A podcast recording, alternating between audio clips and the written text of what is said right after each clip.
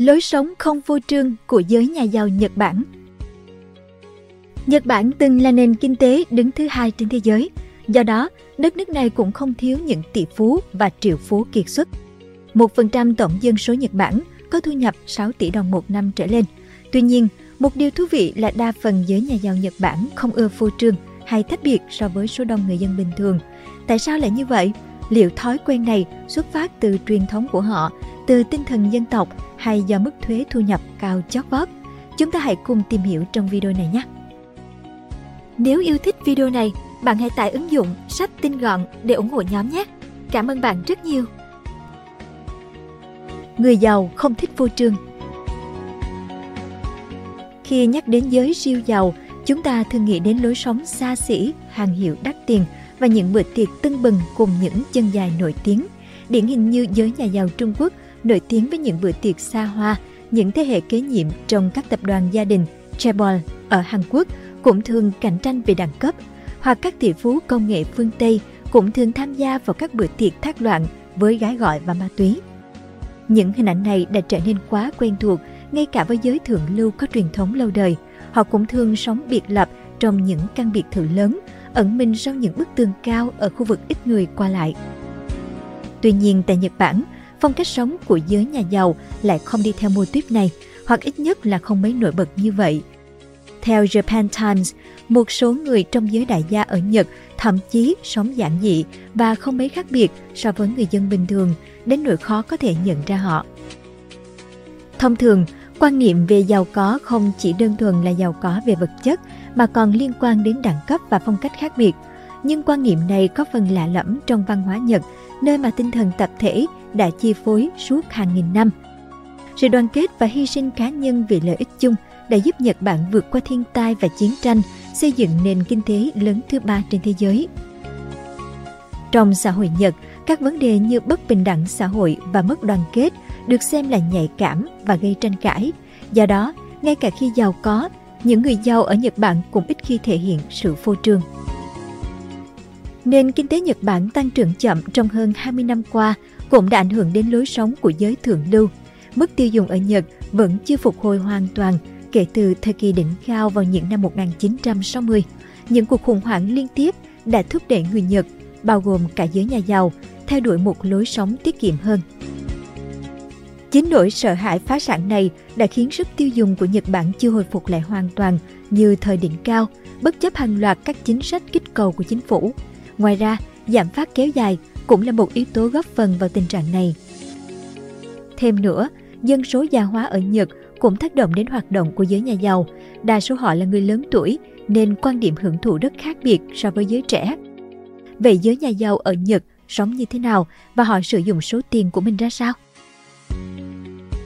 Thích du lịch trong nước và mua hàng nội địa Giới siêu giàu ở Nhật Bản, mặc dù không thích phô trương, vẫn được truyền thông gọi là Chofuyuso. Atsushi Miura, tác giả cuốn sách The New Rich, tạm dịch giới nhà giàu mới, đã nghiên cứu và phát hiện ra rằng có khoảng 1,3 triệu người Nhật chiếm 1% dân số sở hữu tài sản trên 100 triệu yên, khoảng 20 tỷ đồng, và thu nhập hàng năm từ 30 triệu yên, khoảng 6 tỷ đồng trở lên.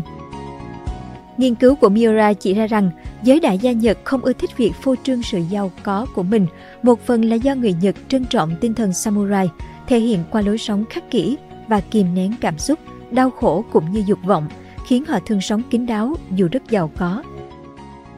Ở Nhật, việc bày tỏ nỗi đau khổ hoặc nhu cầu cá nhân thường được xem là dấu hiệu của sự yếu đuối, trong khi việc khoe khoang hạnh phúc cá nhân lại bị coi thường. Điều này giải thích vì sao khi khảo sát về mức độ hài lòng, người dân Nhật thường đánh giá độ hài lòng của mình ở mức trung bình, khoảng 3 trên thang điểm từ 1 đến 5. Chính vì văn hóa này mà giới nhà giàu ở Nhật không thích xây biệt thự lộng lẫy hay chi tiêu vào đồ xa xỉ Thay vào đó, họ thường đầu tư vào những giá trị vô hình như nghệ thuật, tham gia các sự kiện văn hóa hoặc đấu giá tác phẩm nghệ thuật thay vì mua xe thể thao hay trang sức đắt tiền. Tất nhiên, những người giàu ở Nhật Bản cũng thích đi du lịch, cũng có du thuyền hay các sản phẩm phục vụ cuộc sống thượng lưu lúc cần thiết. Tuy nhiên, trong cuộc sống hàng ngày, họ không khác biệt nhiều so với những công dân bình thường khác. Một điểm khá thú vị là giới đại gia Nhật Bản thường chuộng hàng nội địa và thích du lịch trong nước hơn là quốc tế. Họ ưa thích rượu Nihonshu nội địa hơn rượu vang nhập khẩu và thích các tác phẩm nghệ thuật truyền thống hơn văn hóa phương Tây. Niềm tự hào dân tộc của người Nhật rất lớn và họ tin rằng các sản phẩm và dịch vụ nội địa có chất lượng hàng đầu thế giới. Điều này giúp họ vừa sử dụng hàng cao cấp, vừa ủng hộ nền kinh tế nội địa. Những người giàu ở Nhật cũng hiểu rõ vai trò của mình trong xã hội và biết rằng mỗi khoản chi tiêu cho hàng nội địa sẽ đóng góp cho nền kinh tế và hỗ trợ các gia đình ít may mắn hơn. Một số chuyên gia kinh tế còn nói vui rằng giới nhà giàu Nhật Bản chính là những người hiểu và thực hiện tốt chiến lược kinh tế Abenomics của Thủ tướng Shinzo Abe. Mặc dù vậy, giống như nhiều tỷ phú khác trên thế giới, một số đại gia Nhật cũng tìm cách giảm thiểu thuế khi mua tài sản ở nước ngoài hoặc rót tiền vào các thiên đường thuế. Trong cuốn sách Capital in the 21st Century, tạm dịch tư bản trong thế kỷ 21, tác giả Thomas Piketty đã chỉ ra rằng Nhật Bản áp thuế cao đối với giới giàu lên đến 45% thu nhập. Có thể đây cũng là một lý do khiến giới tỷ phú Nhật Bản không muốn quá vô trường.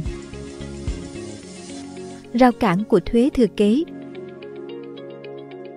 Một đặc điểm điển hình mà tác giả Miura nhận thấy ở giới nhà giàu Nhật Bản là bất kể họ kiếm tiền từ hai bàn tay trắng hay thừa kế thì cũng không có kẻ giàu lười biếng, idol rich.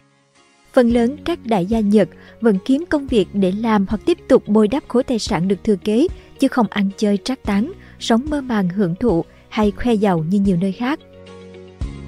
Một ví dụ điển hình cho lối sống giàu có nhưng không phô trương của cựu chủ tịch Haruka Nishimatsu của Japan Airlines, hãng hàng không Nhật lớn thứ sáu trên thế giới về lượng hành khách.